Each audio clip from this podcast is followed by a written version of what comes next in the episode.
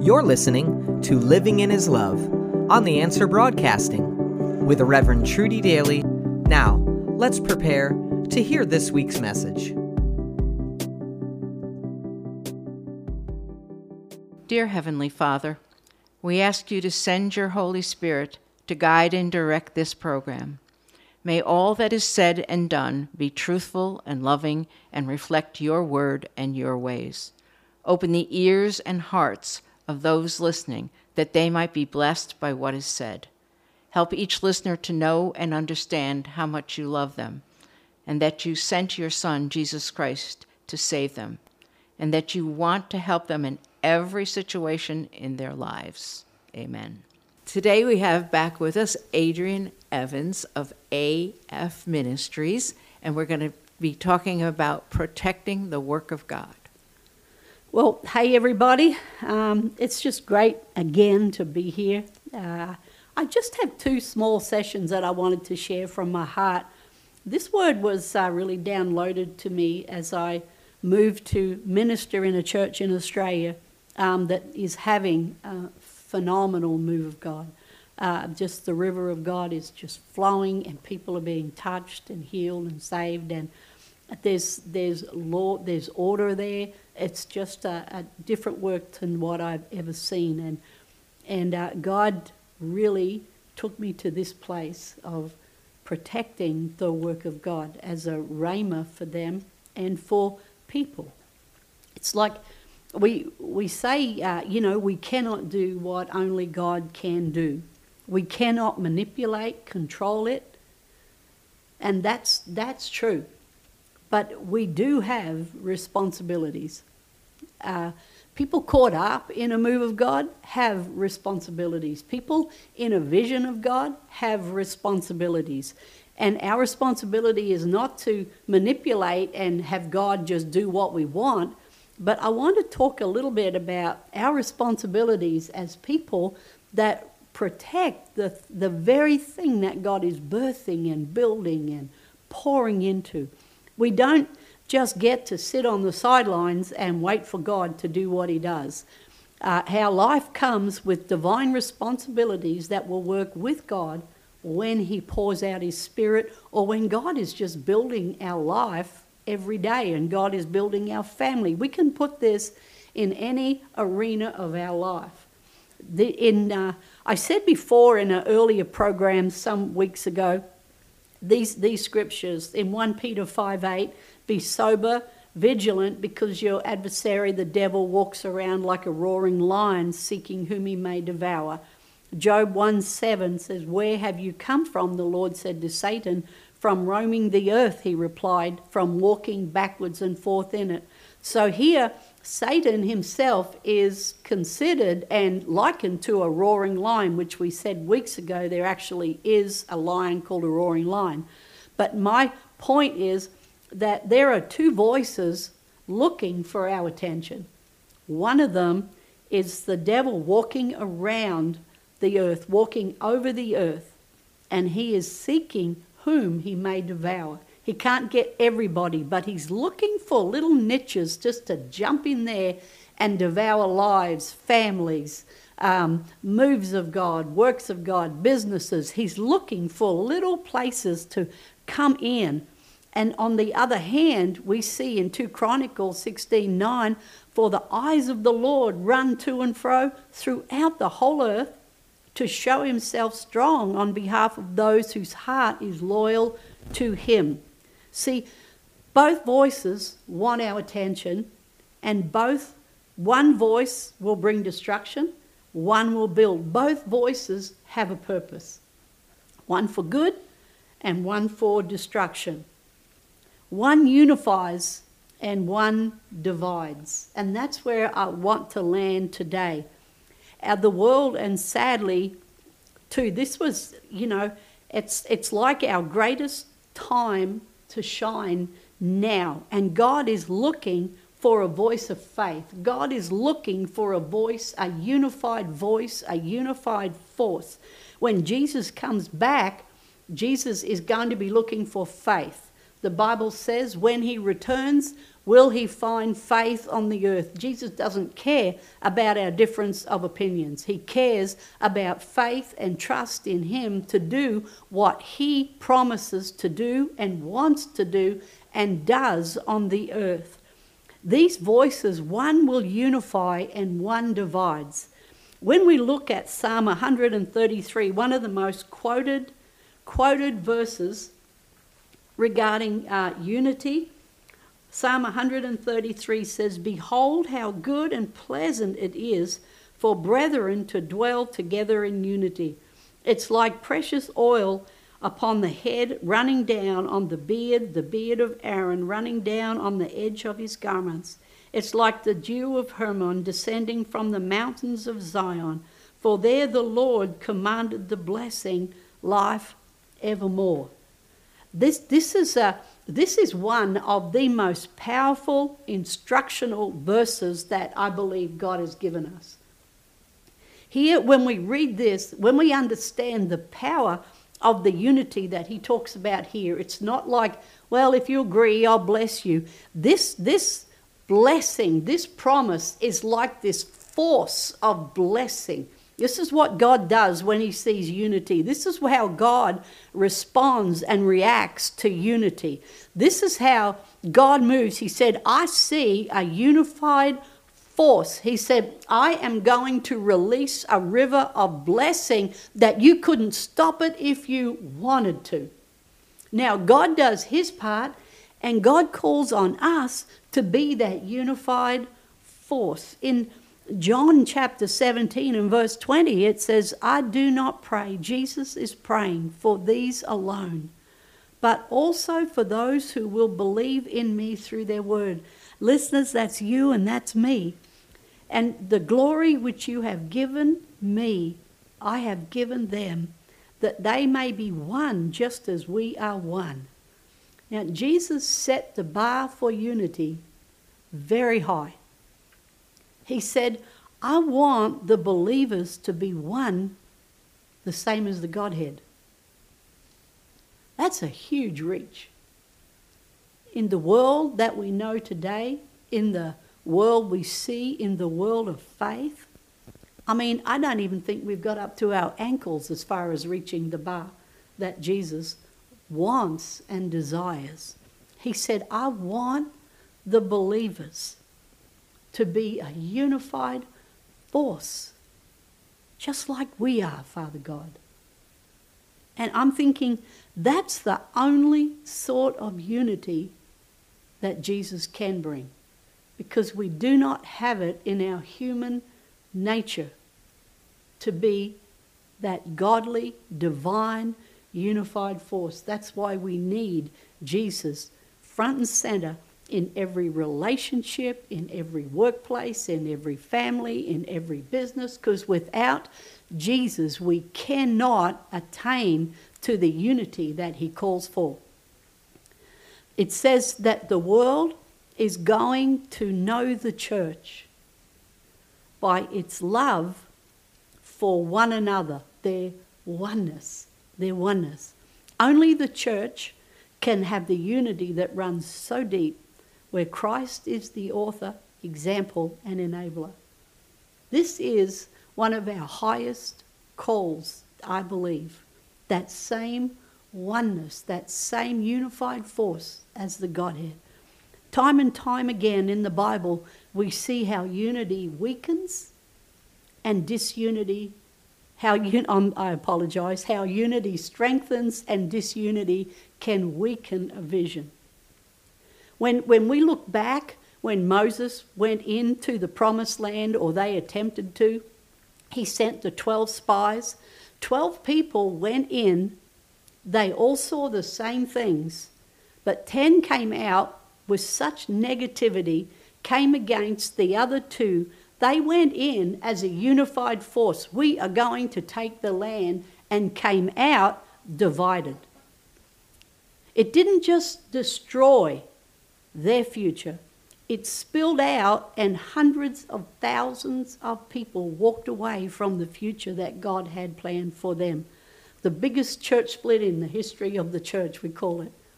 But they went in as a unified force. Together, we can do this. Let's go and have a look at this land. And because of negativity, because some saw it differently, they came out in disunity. And that disunity in the leadership was the breakdown of that whole vision of God.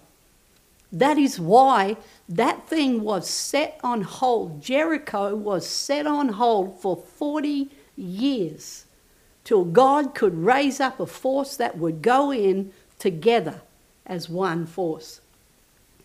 The biggest, the, some of the greatest people, that the apostles, even Luke in 946, even the disciples wanted to know who was going to be the greatest. You know, we've, there's this competition in us, there's this, these insecurities in us that rise up at times. And even uh, in, in 1 Samuel chapter 18, and we can read verses 6 to 9, when David came back from slaying Goliath, David came back and uh, everybody loved David, uh, everybody was happy. Saul was happy until the maidens started to sing, Saul has slayed his thousands, David slew his ten thousands. And from that moment on, the, the Bible tells us that Saul kept a jealous eye on David. This was the downfall, the beginning of the downfall of Saul. Saul, a man who feared man more than God. Saul, a man pleaser. Saul, so deep with insecurities. Yes, sure, the anointing made him look good, but Saul had what we um, you know, didn't have what we talked about in two, two weeks ago in personal growth. Saul still had all these insecurities and jealousies on the inside of him, and he would pay a high price for these insecurities. He kept a jealous eye on David. It said from that moment on, he spied on David. He looked for reasons to destroy David. He was so jealous because David got more recognition than he did.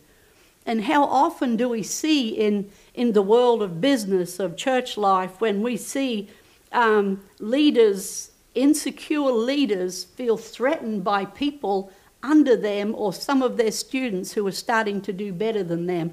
And we feel like all of a sudden this leader who's insecure starts to malign and go after these people who are just doing better than they are. Instead of coming into agreement Instead of being a unified force, we could have had at the leadership of this nation, we could have had the promise where God says one can put 10,000 to flight, two, no, one can put 1,000 to flight, two can put 10,000 to flight. We could have had such a unified force at the head of this nation, two warriors, the king and David, a great warrior, rising star in Israel. And they could have had a force to be reckoned with. But instead, the disunity came and the leadership of the nation weakened. Unified, unity brings strength. A unified force will add victory upon victory upon victory. And here we look at the soldiers now, these soldiers were camped in the, in the valley watching Goliath come out for 40 days. Goliath would walk out and say, Give me a man, give me a man. And, and the terror of all these soldiers, because this giant of a man stood there looking for someone who could defeat him. And all these soldiers, they knew they couldn't, they, they just hid. But when they saw David, when they saw David defeat Goliath, they didn't say, well, who do you think you are? You know, you did you could do what we could. We've been hiding from this guy and and you know they had there was no pride. There was all there was was this scent of victory.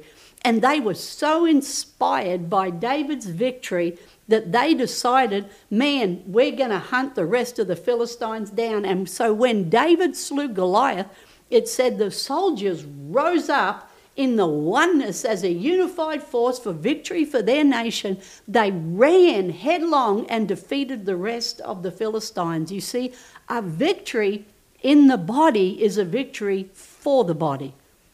This, this is the oneness that Jesus talks about here. This oneness that, that, that came from David's victory that unified strength and unified the armies and unified and fortified the desire to win and wipe out the enemy.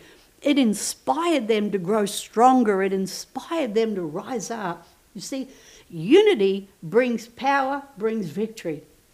Every single time the soldiers went out and they just took down the rest of the Philistines. I, I love what somebody said uh, there is no limit to what can be accomplished if nobody cared who got the credit.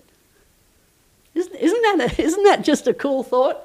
Because, you know, so often we just, and it's not because we're evil or bad, it's just a little part of humanity, a human nature. This, listen to it again, it's so cool. There's no limit to what can be accomplished if nobody cared who got the credit. Can you imagine the force that the church would be if we could just gather around that thought?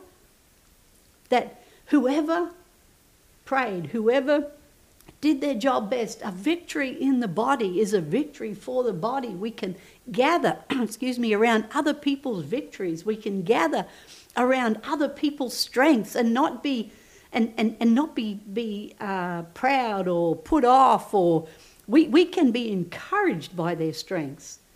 See, Saul set a, a, a terrible precedent for his downfall then by getting jealous about David. It was his own shortfalls. It had nothing to do with David. It was how Saul saw David's victory. And Saul saw it as a comparison, not as a victory for the nation. When we lift each other up, when we encourage each other, when we love and we forgive each other, when we hold each other accountable to grow, when we protect the vision by protecting the watching over people's gossips and, and jealousies and envies and walk up to the souls and say, hey, look at this, look, come on, look, see this differently. You know, when, when we come together, you know, I, I just love the, the example, like we all say we're soldiers, we're, we're soldiers of God, we're the God's warriors. Well, so was Saul. And he got offended by someone else doing a better job than him when, when I watch shows and I see Marines and Special Forces, they're like the upscale soldiers. They're the next level up. They have trained, and they have trained. They are so strong and so powerful, but you never see them discussing uh, social issues on the front line. You never see them saying, well, I don't like the way you live. You never see them saying, you shouldn't, well, maybe you shouldn't just uh, think like that. You never see them. They are on that front line for one purpose, and that is their mission, that's their mandate, and they don't fight against each other because they're different. Their mission, their mandate unifies them and they leave no one behind. No man behind. I watch that and I watch them in action. And I think, God, they could only be special forces because of that. It makes them stand out. It makes them to be the standalone teams when you need something done. We need a whole church like that. We need people to embrace the mandate and the mission. We embrace our mission to pursue peace at all costs. We embrace this mission that if I don't forgive and I don't love, this mission is going to be separated and weakened. We embrace this mission that we are all here for the power, the sake, the mandate of Jesus Christ. We are here to reconcile the world to Him and to each other. This is the mission. This is the unified force that will bring phenomenal victory. And when we see the weakness that disunity causes with Saul over a nation, with going into the promised land, when we see visions and of God weakened or destroyed or put off for 40 years, we can learn by this, we can understand the power of a unified force is greater than what my flesh screams out that it wants, is greater than my flesh's needs. But when I come into line with what Jesus wants, then you know what?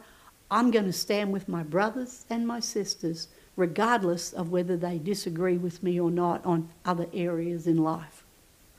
So, with that today, um, I'm going to leave this just a little bit earlier um, because I want to do uh, go into uh, 1 Corinthians 12 uh, for the next one when we're talking about unified forces and the, the things that will distract and disarm the body. Uh, so often we compare ourselves and we compete, and, and, and we must value who we are in the body.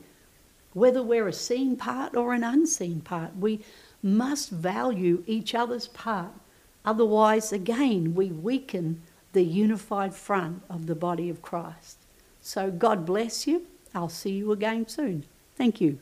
Dear listeners, thank you for sharing this time together with us. We ask God to bless you, heal you, and to provide, protect, and prosper you. May God allow you to experience more and more of His love for you. We pray that this week's message has touched you in a powerful way. To connect with us online, visit us at theanswerbroadcasting.com.